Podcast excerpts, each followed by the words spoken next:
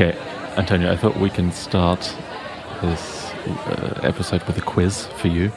Okay. Um, so to this- quiz what I've read in the book. No, no, not whether you've read it. This is it's it's. Uh, well, I don't want to say too much. It's a question. I'm trying to. I'm describing a person, Okay. and you have to guess who it is. okay. So, this person is male, born in the 90s in Surrey, uh, is interested in the, or was interested in the sciences and in the arts, was very tall, liked to play the piano, had dark hair. His mother was a teacher. His half brother studied the brain. And in his teenage years, he had a rare eye infection that required hospitalization. Huxley. Very good. I thought you were going to say me because all of that also describes me. yeah, and I knew about his eye infection. I also knew about um, his brother or half brother, as you said, being a scientist. And I think he wanted to be a scientist as well. But then because of his eye, eye infection, he couldn't pursue the scientific career. Um, that's all, all the facts I know. So uh, you gave you gave some important. Um, Ah, damn it. I, as I was trying to set you up because, you know, all of those are also true for me. Some of them are slightly, uh, you know, some of them are intentionally leaving out some things to make it work, such as Mhm. I was born in the 1990s, he was born in the 1890s. oh yeah. that kind of thing. Um, also, my eye infection uh, was basically I had to go to hospital for two days to get some stuff checked, and then I could basically get away with not doing any work for school for four weeks, despite having pretty normal vision. That sounds good. Uh, whereas Huxley was borderline blind at some point Yeah. and had uh, some, yeah, it was a constant factor in his life. Hmm. Also, yeah, his brother or half brother won the Nobel Prize for some of his studies in neuroscience. And my brother studied cognitive neuropsychology. So, you know, it's pretty Well- similar. You should have asked me the quiz in a different context. It's just too easy. Yeah, I know, I know. Or you're too smart. I don't know. One of the two. Probably both. Um, Yes. Um, okay, so you you passed that quiz very well. But no, I actually looked up. So one, so I, I knew that he was born close to where I was born. Uh, so he was born in Godalming, and I looked it up. That is actually uh, 16 miles from where I was born and four and a half miles from where I grew up. So it seems like we could have, you know, walked there in like one to two hours. Um, Yeah. so I didn't actually realize it was that close. But yeah, but the, uh, the the the similarities then end pretty quickly there. Um, uh, yeah, I thought I could maybe trick you with this one, but I guess not. No. I guess you're too No. too educated about literally what we're going to talk about for an hour now. Maybe I should also say at the beginning, uh, this isn't a huge difference, but there is a slight difference in between what we're doing now and what we did in the kind of book club series. So the book club series, we read 100 pages or so a week and then discussed that part and then continued throughout the book. Whereas here, this is more a one-off general discussion about the book. I think it's still probably best to have read the book first, but I don't know. Yeah. Spoiler. Spoiler alert. Yeah, I mean, we'll see. I'm not entirely sure whether we're gonna, how much we're gonna say about the plot and that kind of stuff, but yeah. Um, oh, by the way, Antonio, so I I, I realize, so I, I never, you know, I never introduce my guests in the podcast, but that's because people listen to the episodes because of the guests, right? Uh, my interviews are all about the guests, but then I realized in the book club that's not really the case.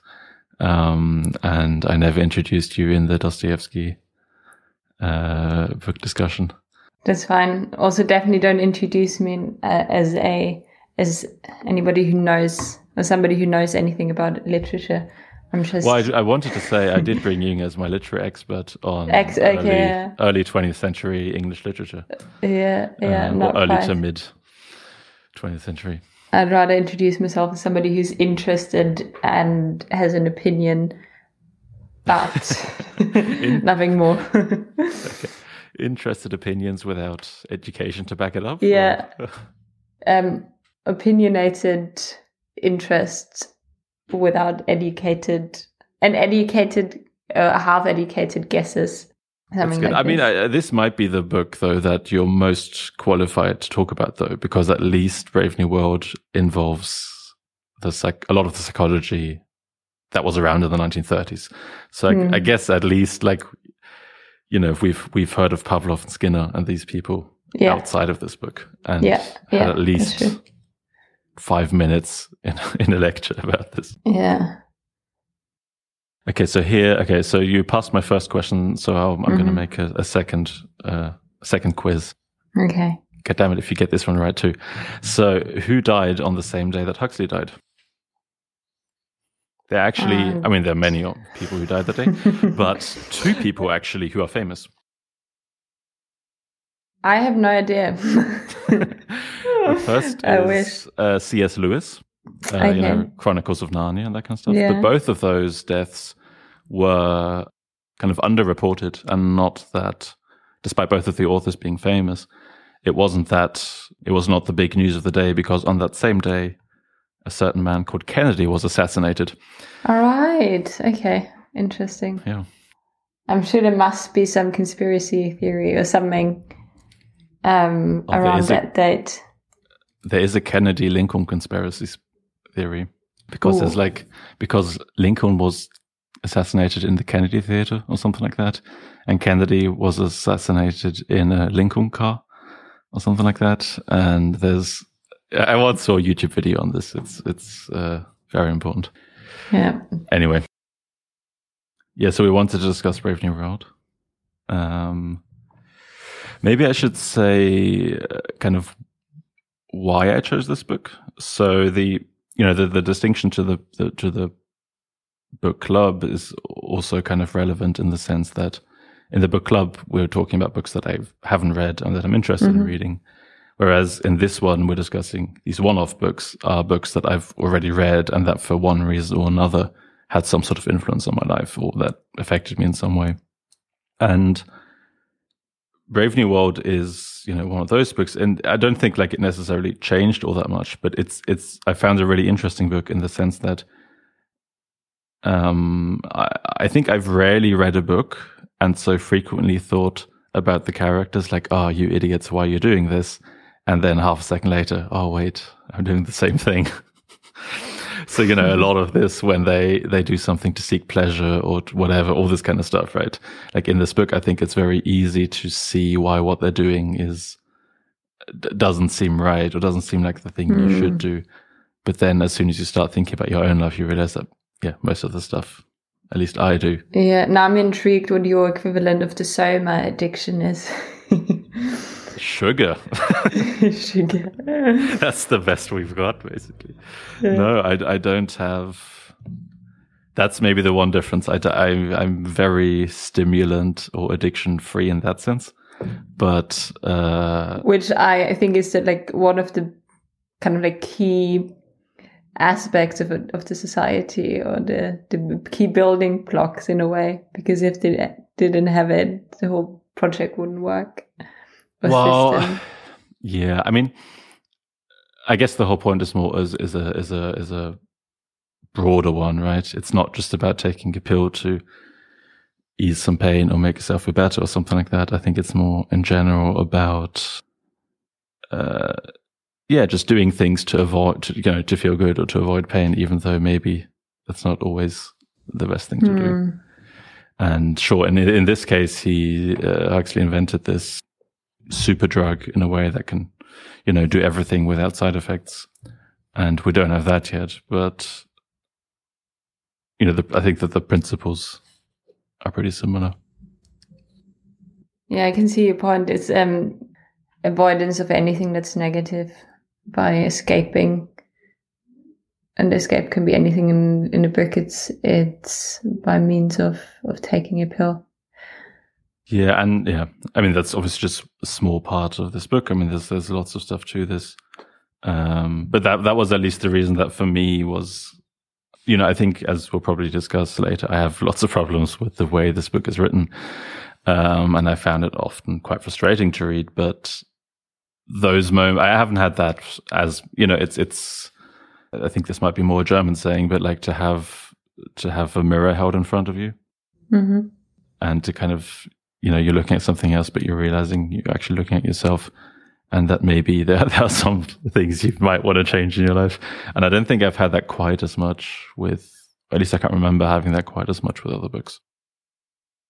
So, what aspects? Because for me, it's very much um, the way I read the book is about well, it's a dystopian book, right? Or like talks about this a dystopia, and I think probably it also has to be seen in the context of its time, which was during the two wars, which was a time where there was lots of new technology and new inventions, etc. And um, I think some people maybe were afraid of where society was headed. And I could see how this book was maybe written in a time during which lots was changing and society was uh, seemed to go into a direction and um, you know he was taking it to the extreme and imagining this like very extreme society which is based on technology and scientific advance in some sense. Um, obviously, we can talk about the science um, in more detail because it's also not black and white. But um, I guess my question here is like, how was this a mirror for you? Because for me, it's almost like it's futuristic, kind of like a warning sign of where we could, or where we're headed, or we could head towards. Yeah. Um, so as I mentioned to you before we started recording, I haven't actually read the book in about a year uh, because I've spent so much time reading uh, other books about around this. So mm-hmm. I, I, the problem is I don't actually know the I don't remember the specific details right now of what it was per se, but I think uh, it was more the kind of general feeling I just described of realizing that you're just trying to often you're trying to make yourself feel good rather than, um, you know, it's, it's, yeah, I can't, I can't remember the precise details right now, but it, it, there was this sense just sometimes of the people, of, of the characters in the book trying to, I mean, I guess not so much the, the main character, the right, who, who rebels against this whole system, mm. but more the others who go along with it and say like, oh, look, all this technology is great. I'm feeling good and all this kind of stuff. Mm. And then me just thinking, yeah, but you know, is there is that what you really want? Yeah, well, this is the whole question of the book, right? Is it because they're in a state of constant bliss, but whether that's enough for, for us or whether that's I- the ideal for us, because it might seem like an ideal situation, constant bliss, but it's if you don't don't have the negative emotions, you also can't really feel the highs of positive emotions and that being love or, or um, extreme joy, happiness, compassion, empathy, etc. Because there's there is no love really. Everybody belongs to everybody, so there's no no romantic love, no family love. Also because they don't have have families, and there's n- nothing to work towards because everything is set in stone with the social hierarchy. So nothing to aspire to us, but there's only pleasurable activities and that being like, you know, obviously sexuality being a big thing in the society and, and they have like all sorts of entertainment, which brings pleasure and together with the drug, they're in a state of bliss, but it's sounds very monotone. And um, what I found is interesting is that uh, in one part of the book, um, this towards the end, when they talk to the uh, what's his title, the the world controller, and and he explains that it is that everybody has to undergo a was it the name? Like surrogate passion surrogate. Basically they have to undergo a medical treatment in which they are in the same state as you would be in, like physically or physiologically, as you would be in uh, under conditions of extreme rage or anger or fear, because biologically for the body it's sometimes important to uh, to be in the state with all the hormones, etc. Uh, and, and I found that interesting because I, at first uh, I thought about um, the necessity of pain and fear and anger in a more like a psychological context, but then also this part of the book is like, yeah, uh, actually makes sense because we, you know, like we need to be in like like a constant fight and flight mode is obviously not good for the for the body. Um, but sometimes for the heart rate to go up and um, certain home hormones to be uh, levels of hormones to be increased, that makes sense that that is important for our body. Yeah don't really have a point with this, but I found it interesting to think about it from from that angle as well. But, uh, but I guess you know this is maybe kind of that does relate to what I meant in that you know that is kind of what we're trying to do, right? We're trying to feel good all the time, and then we realize though, like you know, for example, that's why people do lots of sports and exercise because th- that is almost a way of of changing your physiology in that sense, but without mm. actually feeling rage or any of those things, right? So that of course, it's different because exercise then is difficult. And then, so, you know, it's not like there where you can just kind of be brought into it. You have to do it yourself. And so that's uncomfortable, but it's, it's in a way still a, a sense or a way of creating those kind of physiological reactions without mm. actually experiencing necessarily the negative emotions. Yeah.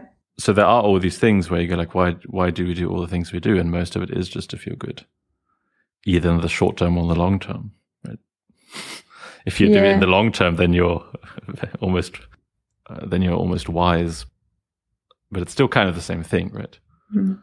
But the reason why we, in our society, why we seeking to feel good is because we know what it means not to feel good. We've all been in in pain. We've all been angry. We've all been hurt and in fear, etc. So we have a very good reason for avoiding mm-hmm. it. I find it interesting, almost like if you had like no motivation, like, or where does it come, the motivation to continue or to, to live? Where does it come from if you haven't really experienced the negative emotions or I mean, sensations? it just becomes culturally ingrained, right? I mean, that I think is the kind of interesting thing. So now we, we still have to experience these things, but the more, I mean, the question is whether it's ever possible, but let's just assume it is, the more and more you get all these unpleasant stuff, this unpleasant stuff out of your life, but you still do certain things to preemptively avoid negative emotions or whatever. I think then at some points that does become just kind of general, these kind of societal norms and that kind of thing.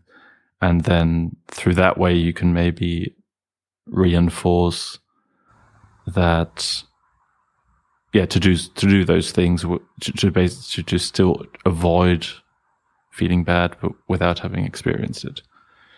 I mean, but I don't. But I don't think that like because we never ever really gonna get there unless we, we have a drug. We would have like a, an equivalent drug that keeps us in one state, because you, you know, like in, no matter how advanced our plastic surgery or whatever is or all the like is that what you do to feel good no but like you know obviously they they are like in a state of of youth until they die so they don't have any like physical pains and, and like aging doesn't really exist but at some point they just die um and maybe maybe from like a physical perspective i could see that our society we're get, getting better at you know like we, we're keeping younger for longer probably. Like uh, you can we have get better screening methods we have better medicine and drugs and uh, all sorts of treatments that i can see but there's still jealousy. There's still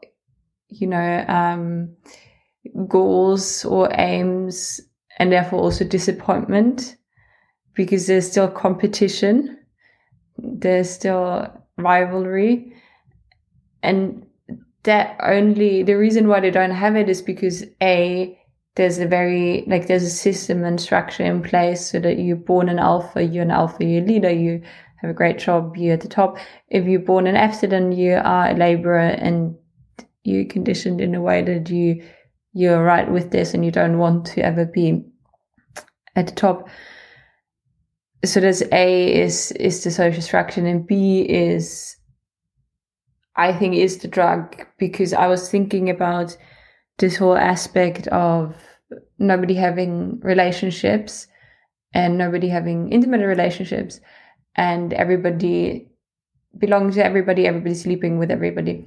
and then I was like, well, this is like why why wouldn't people feel jealousy because it's ingrained in our biological system? This is how we evolved that is that we feel jealous jealousy and it it makes sense evolutionary right? That you that you wouldn't want your partner necessarily. I'm obviously not speaking for everybody but in general like people often feel this that they don't want their partner to, to have sexual intercourse with somebody else. Um, and i came to the clu- conclusion the only reason like obviously parts can be the conditioning but if it's such an innate and automatic response that in my eyes can only really be inhibited by a drug which just prevents you from feeling negative emotions and you're just happy anyway no matter like you know no, no matter what yeah yeah i mean i don't know it's it's interesting or it's it's rather it's difficult to to say how how people would feel differently about these things if the entire culture was set up completely differently, right?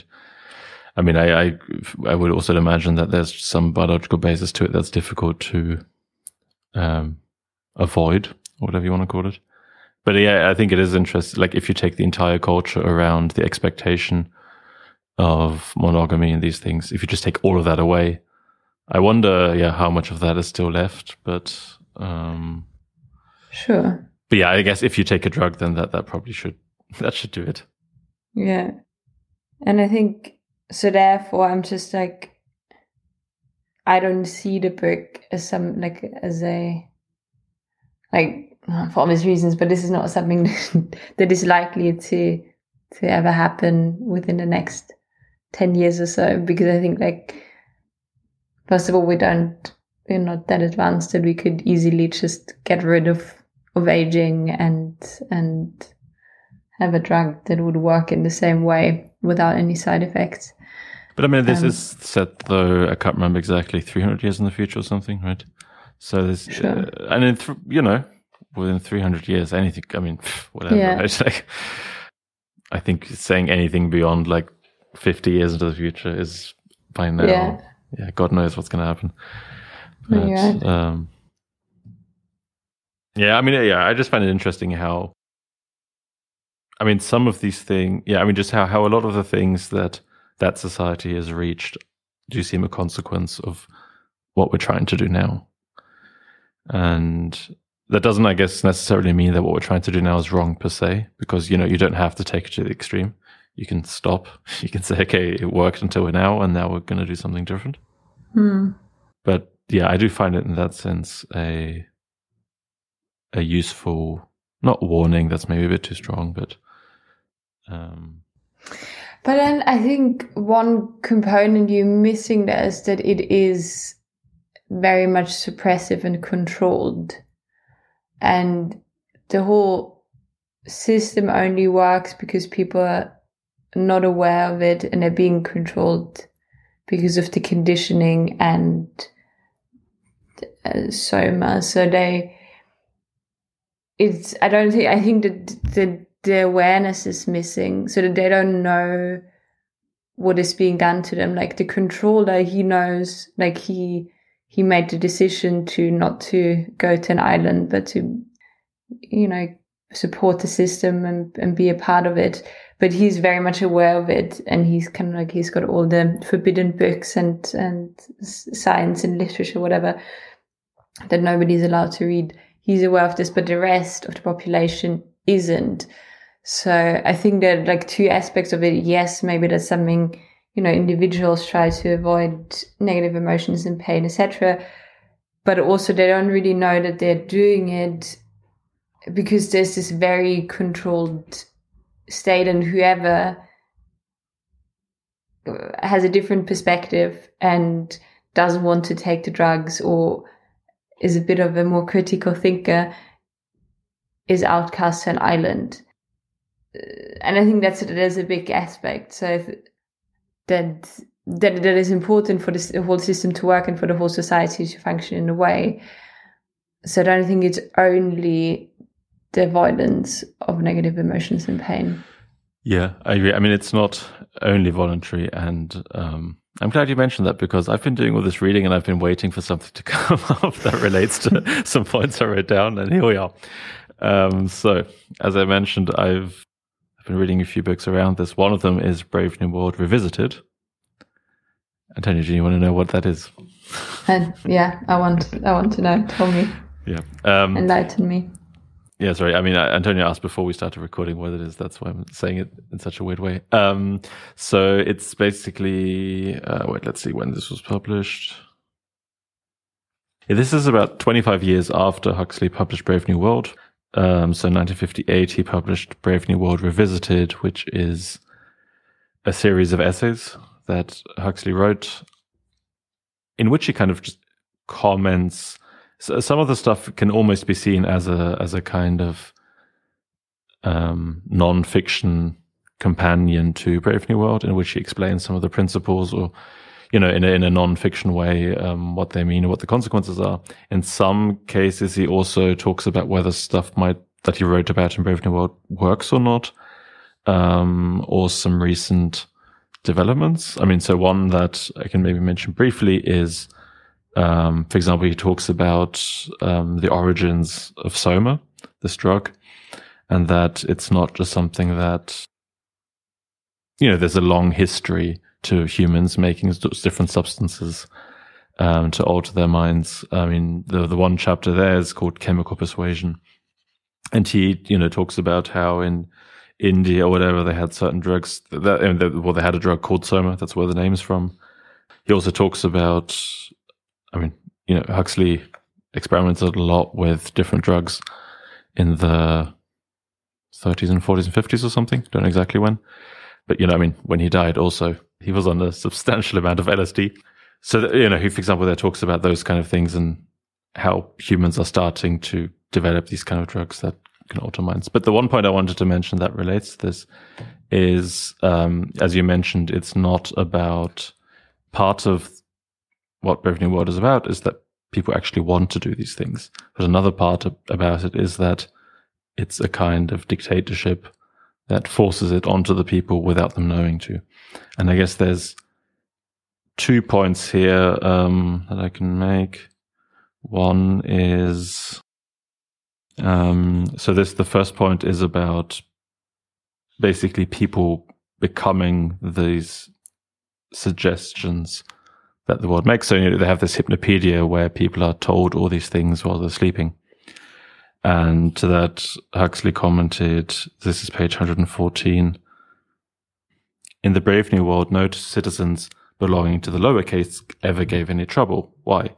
Because from the moment he could speak and understand what was said to him, every lower-caste child was exposed to endlessly repeated suggestions, night after night, during the hours of drowsiness and sleep. These suggestions were like drops of liquid sealing wax, drops that adhere, encrust, incorporate themselves with what they fall on, till finally the rock is all one scarlet blob. Till at last the child's mind is the suggestions, and the sum of these suggestions is the child's mind. And not the child's mind only, the adult's mind too, all his life long. The mind that judges and desires and decides, made up of these suggestions. But these suggestions are our suggestions, suggestions from the state. Is that actually a quote from Brave New World itself? Don't know. Uh, but that's part of it, right? So they, yeah, you, you ingrain in people these kind of beliefs. But a more interesting point I thought was that, so, you know, Brave New World is often compared to 1984 mm-hmm. um, by George Orwell. And Huxley himself also made this comparison. Um, and, oh, wait. I should play some ads while I'm searching. Yeah. or I'll just take them out. Um, I mean, this is then, I'll just make this very short. Um, so this is from page 43, which is the chapter on propaganda in a democratic society. Um, he says, in the immediate future, there's some reason to believe that the punitive methods of 1984 will give place to reinforcements and manipulations of Brave New World. Um, so, you know, uh, I mean, Brave New World was published first, but Huxley explicitly said, like, you know, the kind of stuff that's done in, in 1984 is probably not what's going to work. And part of that is because then he continues he basically mentions how to create good propaganda in a state. Um, and the way of doing that is by, you know, not appealing to force and violence, but to, by appealing to people's self-interest. So the, the, brief definition here is there are two kinds of propaganda, rational propaganda in favor of action that is consonant with the enlightened self-interest of those who make it and those to whom it is addressed, and non-rational propaganda that is not consonant with anybody's enlightened self-interest, but is dictated by and appeals to passion, blind impulses, unconscious cravings, or fears. Um, and then, right. So this is from the next chapter called brainwashing.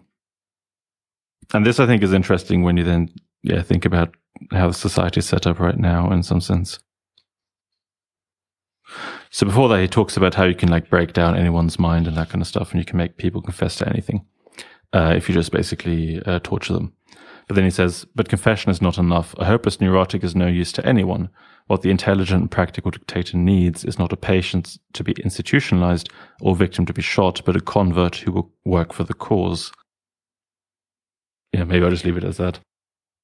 Yeah, I mean, I think the interesting point there that he's making, and what when you read Brave New Worlds Revisited, you realize that for Huxley, this Brave New World is much more political book than it ever would have been for me because I think he he's very interested in how, in a way, a state, you know, a modern democracy can set up propaganda um, in a way that people are just going to follow up with it. He also has, I'm not going to read it now because it's too long, but he has this another quote about, you know, how you set up marketing by basically instilling fear in people and then mm. you hmm. kind of substitute some sort of product that uh, then sells you hope rather than the actual product. Mm.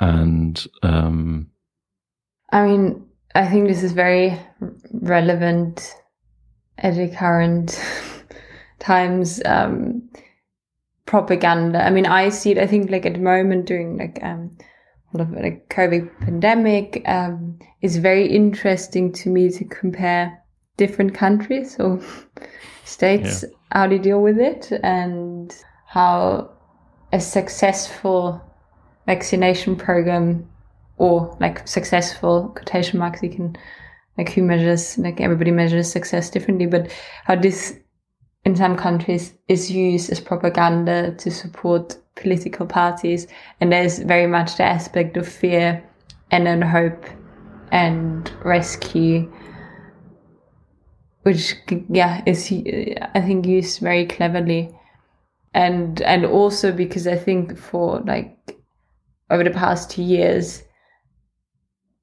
the public has been controlled by the state, eh, like so much is like like yeah since since the the second world war i think we haven't obviously been in a situation in which the state has so much influence in our personal lives. Yeah, and I, I don't really have a point with this other than this is interesting to think about um, propaganda and state control through propaganda and to play with fear and hope current moment. Yeah, and I mean, yeah, it's it's yeah, I mean, it's just so effective, right? I mean, I think the the the the the the big thing is just how widespread it is, right? Not, I mean, propaganda always sounds so as if there's, you know, someone trying to pull the strings and manipulate the world. I think it's often much more people acting in their self interest and realizing, oh, this, you know, marketing campaigns realizing, hey, this, if we, you know, make people feel bad about themselves, uh, then we can sell a bit more of this. So it's not necessarily that there's, you know, like, you know, these world controllers who try and manipulate the world per se. I think it's just that certain beliefs can just naturally lead there. Um, mm. I had uh, one very brief point that I thought was surprisingly, you know, he wrote this in 1958, the Brave New World Revisited, and um, I don't want to draw any obvious um, uh, uh, comparisons, but I think there are quite a few politicians who've become famous because of well, basically, he describes a lot of modern politicians. So this is now uh, from the chapter. There's now uh, the arts of selling, mm-hmm. and he's talking about politicians and how they have to, you know, uh, be able to look sincerely on TV, or at the TV camera. And here, so here's a quote from page 74. In one way or another, as vigorous he man or kindly father, the candidate must be glamorous. He must also be an entertainer who never bores his audience. Inured to television and radio, that audience is accustomed to being distracted and does not like to be asked to concentrate or make a prolonged intellectual effort. All speeches by the entertainer candidate must therefore be short and snappy. The great issues of the day must be dealt with in five minutes at most, and preferably in 60 seconds flat. The nature of oratory is such that there has always been a tendency among politicians and clergymen to oversimplify complex issues. From a pulpit or platform, even the most conscientious of speakers finds it very difficult to tell the whole truth. The methods now being used to merchandise the political candidate as though he were a deodorant positively guarantee the electorate against ever hearing the truth about anything. And I think there's so much of, you know, politicians saying something that sounds good on a five mm. second TV clip or whatever. Mm.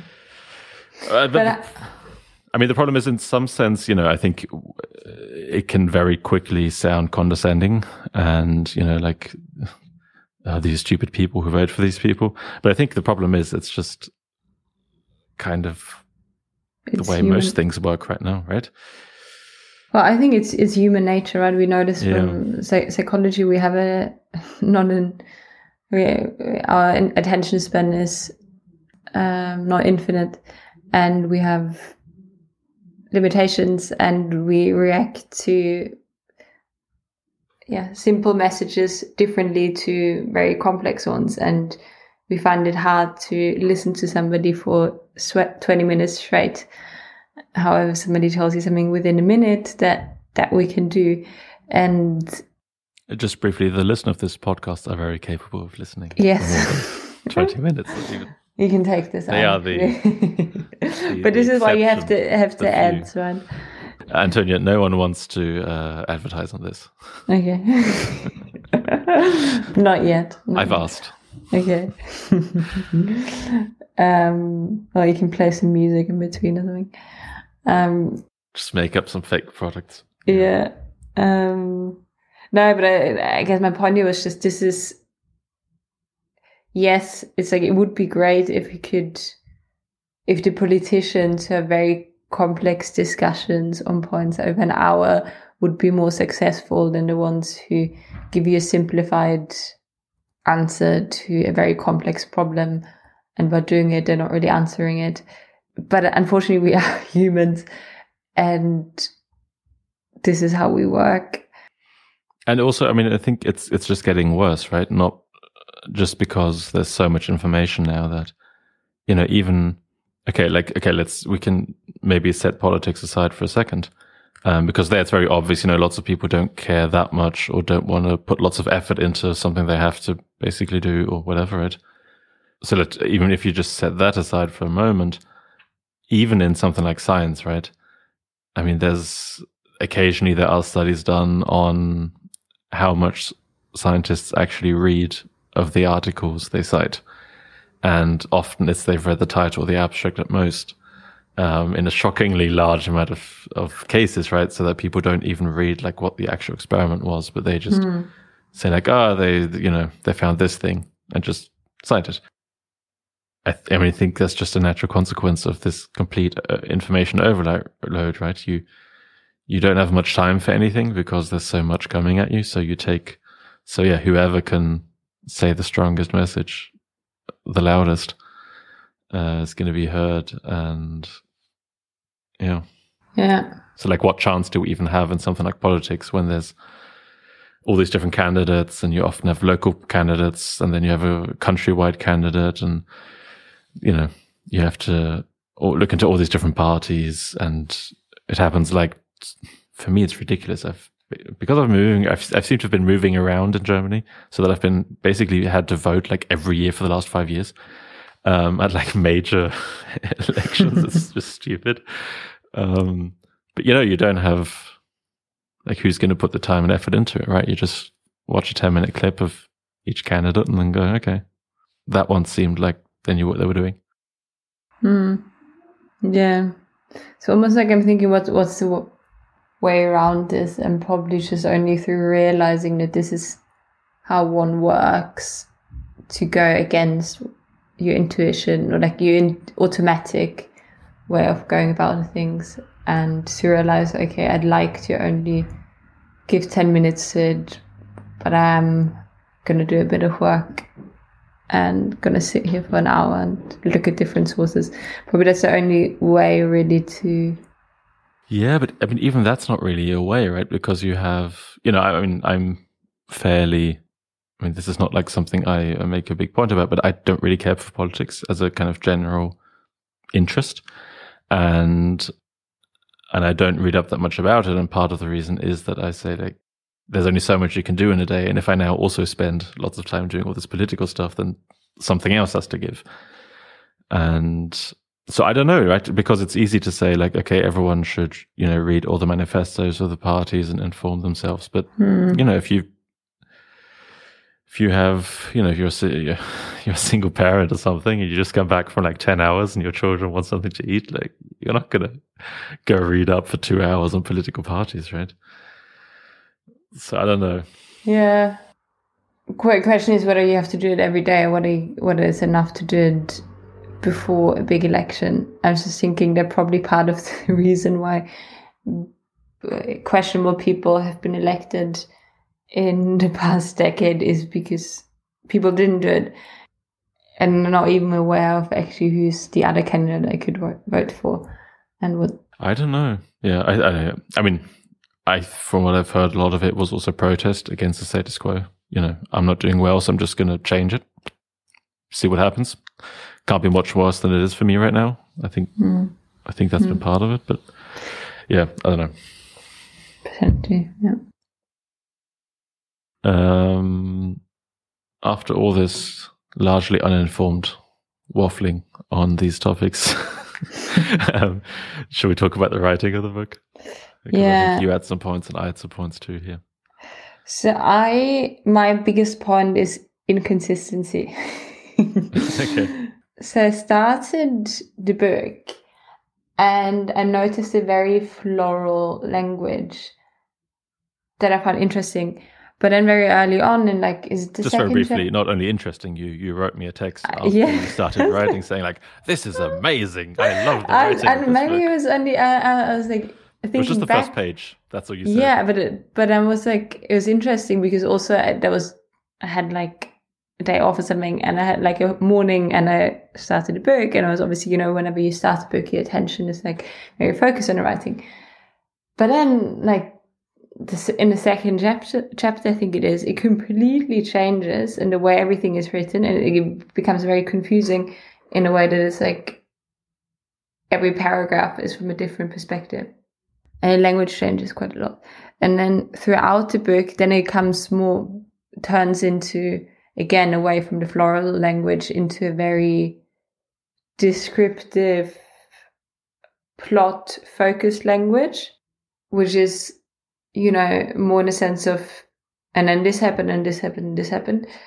And th- throughout the book, I felt like this could have been written by different authors. Maybe it was. Maybe it was. Maybe all the Um, Huxleys wrote this together. Yeah, but it's See, almost the front only say on my cover only says vintage Huxley.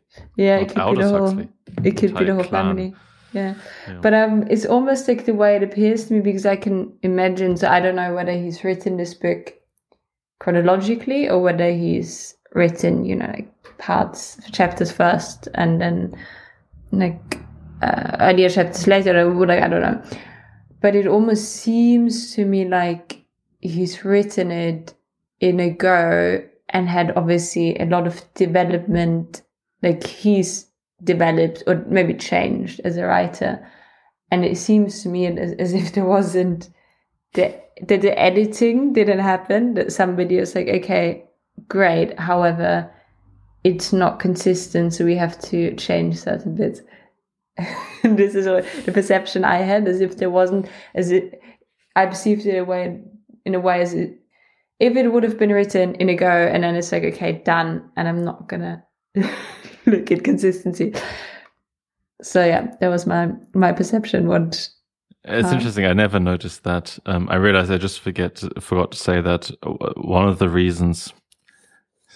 This is why I should have made more more more specific notes. But the reason I chose this is twofold. One was that I'd felt you know to have this mirror mirror up to what we're doing, and that kind of stuff. The other part was that what I would consider this a great book in that sense that you know it affected me in this way. It's probably the worst written great book I've read, and Interestingly, I didn't notice that, but like the, there are there are two things that really that stood out to me that really annoyed me about the book in terms of the writing.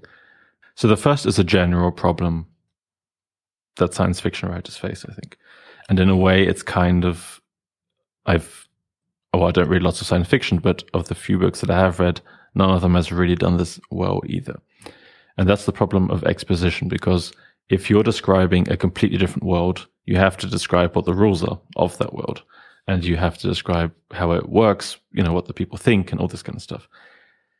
And that's very difficult to do without explicitly saying at the beginning of the book, this is how this world works. So, you know, the first 30 chap- uh, pages or whatever of Brave New World are just this guy showing you around the world, right? Saying, oh, this was the hatchery. This is how this works. This is how this works. This is how this works. And it's just not really it's it's not how I think a book should be written in that sense. Um, I mean, again, this is so. Um, a slight comment here is so I also read two one and a half books by H.G. Wells, who was I think one of the one of the first like huge successes in science fiction, and he wrote, for example, The Time Machine. The other book, so that's one book I read, and the other is um, Men Like Gods, which, according to Wikipedia, was also part of the not inspiration for Brave New World, but you can see some similarities here. And the funny thing is, since reading H.G. Wells, I think a lot higher of Huxley's writing because H.G. Mm-hmm. Wells really doesn't write well. um, and so he has this kind of, you know, it's also H.G. Wells wrote those books, you know, let's say roughly turn of the century.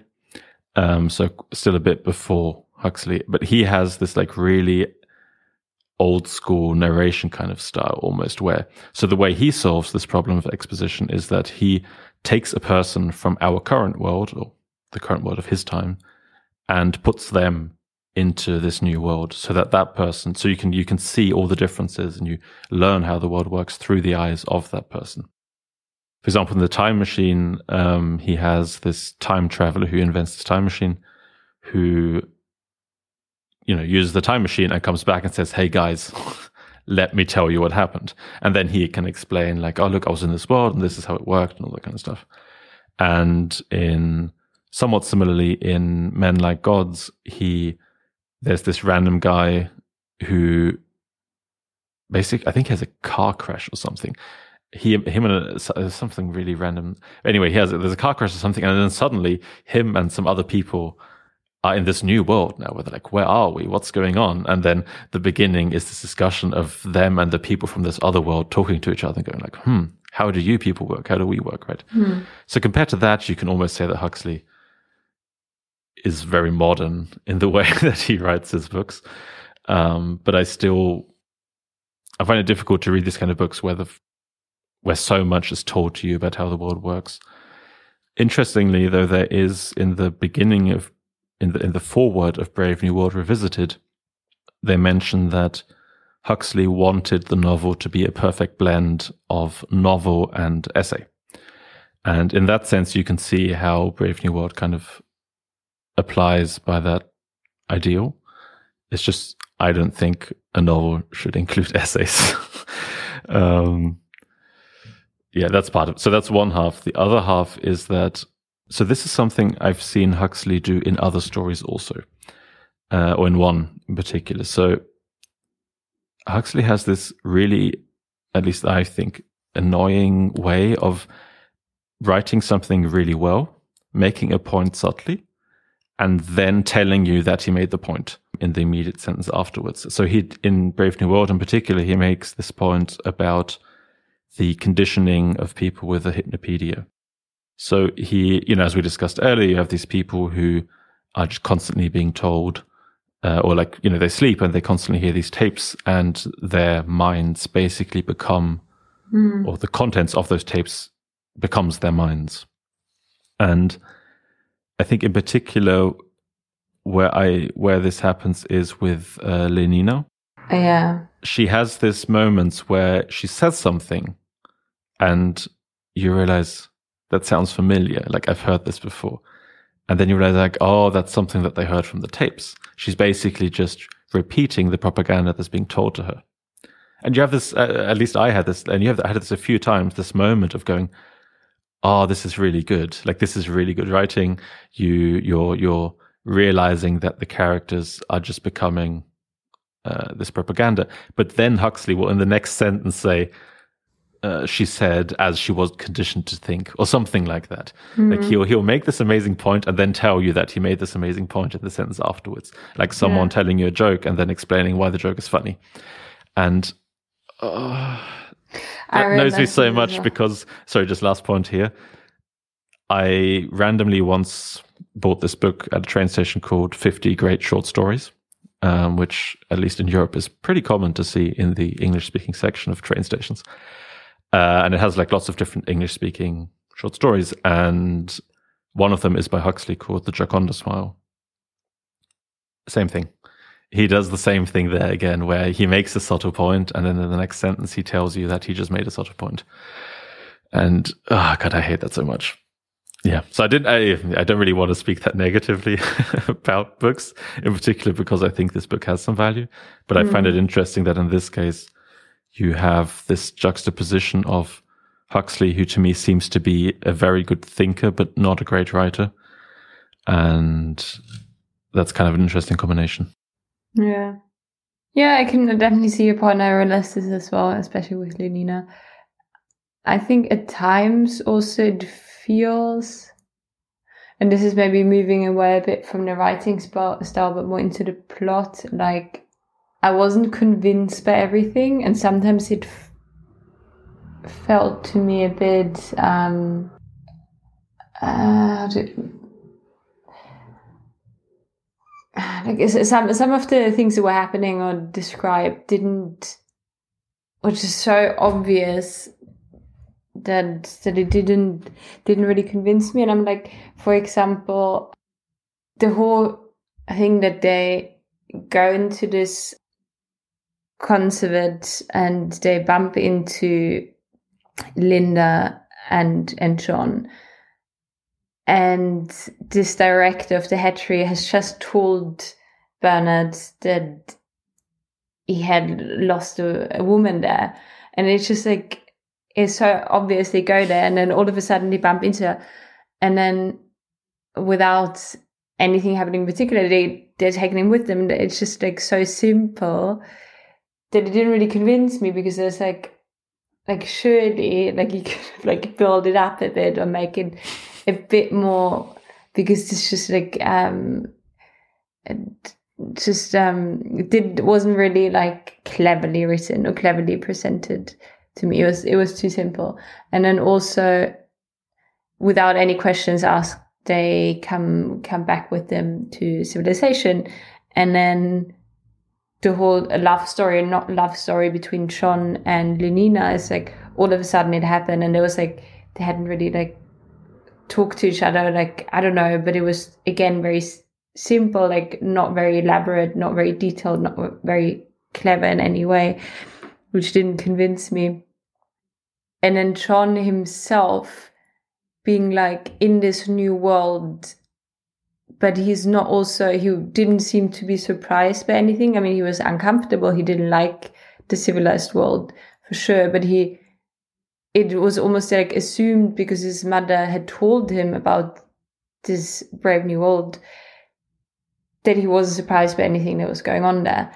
And and i'm just like even if i was told that you could fly around in like taxis from here to there within seconds and there's like multi-sensory cinemas etc i would still be surprised and a bit, bit overwhelmed if i ended up in this world. Um so yes i think there are a couple of times in the book where it's like, this is like, it's a, it's a shame because I'm liking the whole book and I think it's interesting, good points, but some parts of it didn't come across to me as clever and were too simple, which, yeah, I kind of like where I lost the illusion a bit. You know, like sometimes when you read, you're in this kind of like really immersed illusion, but parts yeah. of it, I just fell out of it a bit. Did yeah. you have a similar feeling I mean, at all?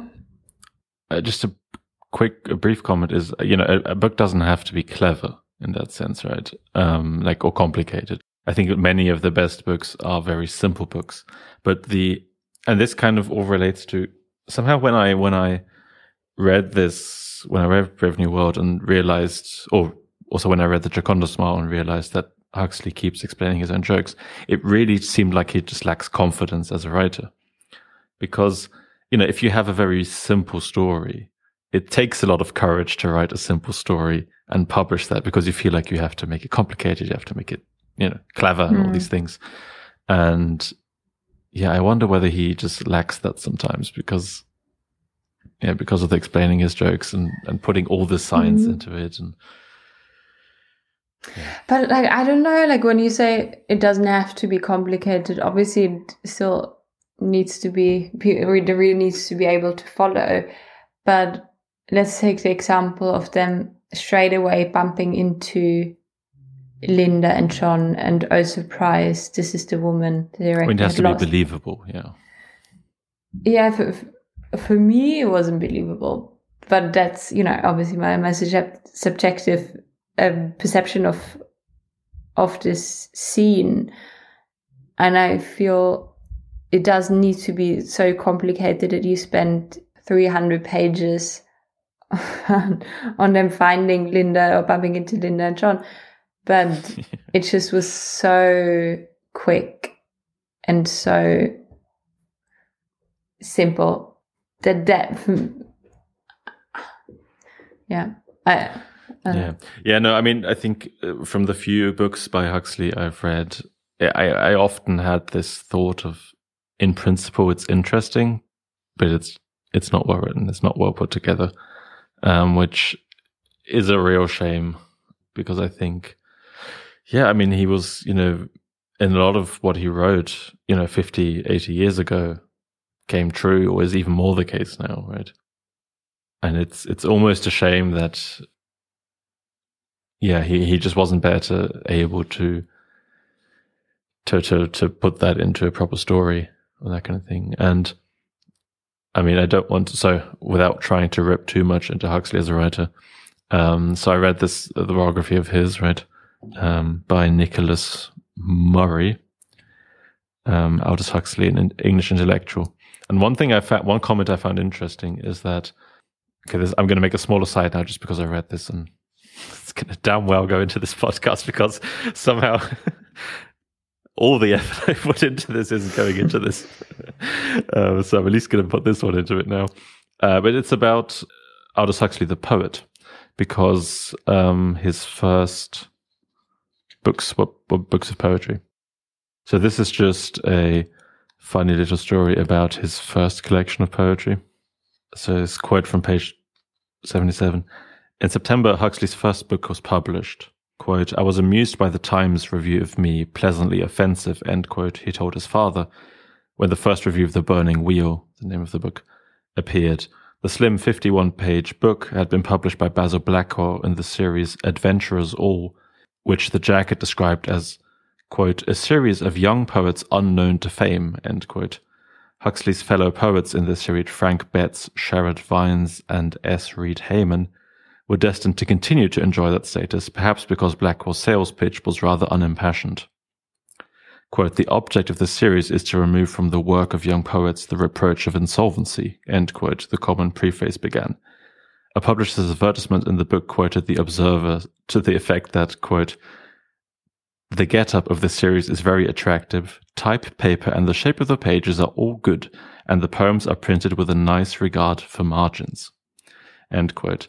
The observer was silent on the actual merits of the poems that positioned themselves so prettily between those margins.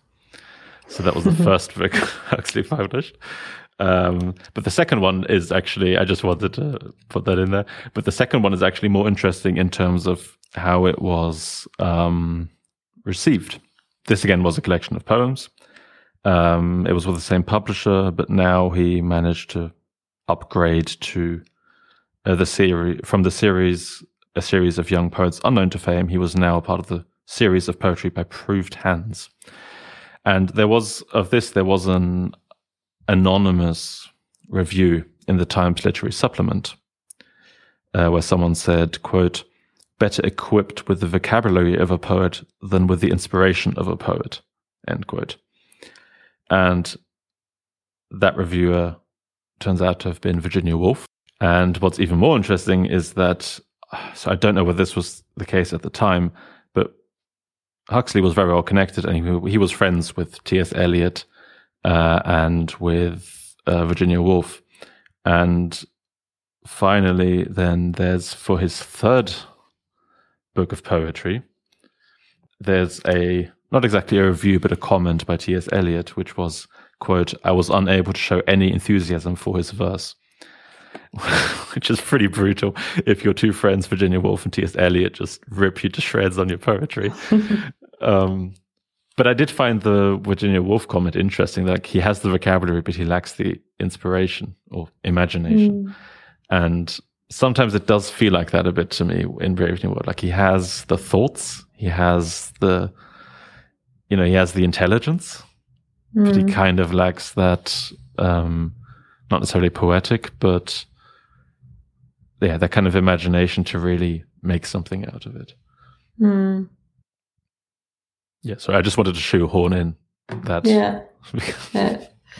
No, it's interesting, but but um, the question is, that does a piece of literature need to tick all the boxes because it's one, you know, like one of the biggest cl- classics and it's been yeah. around for almost hundred years now. Of course, I mean we've been for the last 20 minutes shitting on a book that's uh, one of the most famous and yeah. highly acclaimed and best-selling books of the last 70 years or whatever so um, yeah. yeah. but I, that is it is really but that is an interesting part to me that you can write a great book even without writing a book that's particularly well written uh, but as fiction right it's not like you know in, in science and philosophy we know that stuff doesn't have to be have to be well written yeah. but it's interesting that in fiction it seems to be the same thing yeah um, although probably the exception rather than the norm. That's true. Yeah. Um, I feel like I prepared incorrectly for this because I read so much around it that I actually have fairly to say about the book itself and more about. I have so many points more on Huxley's biography and life, but it seems like it's just random at this point now. Yeah, but I mean, we've covered quite a lot. No, I'm just looking at my. I think we covered most of mine. Yeah, I mean, also, I mean, we're not providing the ultimate companion and commentary on Brave New World. I think this is somewhat similar in vein to the book club, where we are just interested in reading mm. and have a brief discussion about it. And yeah. in this case, I read like three books, but not the actual book recently. But he had read it before. I think that's important to mention. Yeah, I mean, I read it. I read think. it before, and actually, this is this is probably the first book that I was supposed to read in school and that I actually read. I, I mean, I didn't read it in school, but I read it afterwards. Um, mm. Yeah, and I, one thing that Okay, so we you know we keep saying that Huxley is not that great of a writer, but Helmholtz Watson is such a catchy name that every single time I hear Helmholtz, which actually happens occasionally, I always think Watson immediately afterwards. it's really annoying. Yeah, no, it is a good name. I mean, his name's so good. Also, Bernhard Marx is quite good. yeah. yeah, but I mean, Helmholtz Watson is such a yeah, it's a good name. Um, Lenina is maybe a bit. I mean, Helmholtz Watson is really on the nose in the same way that Lenina is, but somehow funnier. Yeah, actually, one one thing that um, I was surprised by when you read the biography is that Huxley himself, I think in letters to his father or something, called this a satire or a comedic book, which I didn't really get. I, I, mean, think... if you think about it like this, then all of the points that I made made that it's unbelievable and too simple kind of like disappear because as soon as you think about it in a comic sense or uh, yeah, but it's not like a slapstick comedy, right? I mean, it's it's not that either. Sure. Yeah. I mean, I don't think, I don't think he's making fun of, you know, I don't think it's a satire of the or a parody of the genre. Um, I think he does develop it further. As I said, if you reach H.G. Wells, you very much have this kind of, you know, let me tell you the story about this crazy place where I went, and then someone mm. just tells them everything. You know, it's, it's it's so in that sense, Huxley is is quite sure. advanced, and I think he did advance the yeah genre. But yeah, still, I didn't I didn't realize this was comedic. Mm, mm. and I mean, you know, I missed that one. I mean, to be fair, this was maybe more from the, when he started writing it. Maybe that changed, but mm. but yeah, this is also what I what I meant. Like the the voice and the writing style changes throughout the book. I feel maybe maybe more towards. Although I also didn't really find it comic um, comedic at the beginning. So yeah. Yeah, I don't know. Okay, maybe maybe the last point is that when just talking about the sci-fi genre, it was interesting to me how a lot of what's a lot of the general message, some of it of what's in Brave New World, is also in H.G. Wells's book, um, which I found kind of interesting. For example, in the Time Machine, which is ostensibly a quite different book. Mm-hmm. Oh, I mean, not. Yeah, I mean, it's it's kind of different. He talks about, um, or maybe I'll just quote the thing. Uh, so the quote goes from the Time Machine. For the first time, I began to realize an odd consequence of the social of the social effort in which we are at present engaged. Strength is the outcome of need. Security sets a premium on feebleness. The work of ameliorating the conditions of life, the true civilizing process that makes life more and more secure, had gone steadily on to a climax. One triumph of united humanity over nature had followed another. Things that are now mere dreams had become projects deliberately put in hand and arrived forward. Then another quote is, uh, we are kept keen on the grindstone of pain and necessity. And then finally, at once, like a lash across the face, came the possibility of losing my own age, of being left helpless in this strange new world. So I know that the the title is from Hamlet or whatever, something by mm-hmm. Shakespeare, Brave yeah, New World. The Tempest. But when you read it, oh sorry, Tempest. Uh, but when you read it this way, like the Strange New World, I did go, huh, that sounds familiar. Yeah. But funnily, weirdly enough, and this really surprised me. Apparently, H.G. Wells really hated the book, so he he didn't like Brave New World oh. at all. Even though it seems like they were talking about a lot of similar things that you kind of need this struggle. You can't just you know you can't just live in bliss all the time mm-hmm. um i don't know do you have anything any more wisdom to share and i think i've shared all of my wisdom that was all of it okay unfortunately i'm sorry to be disappointing it's fine i mean you can you know collect some more and then mm-hmm. whenever we do another book you can just dispel with all of that yeah we'll, we'll do that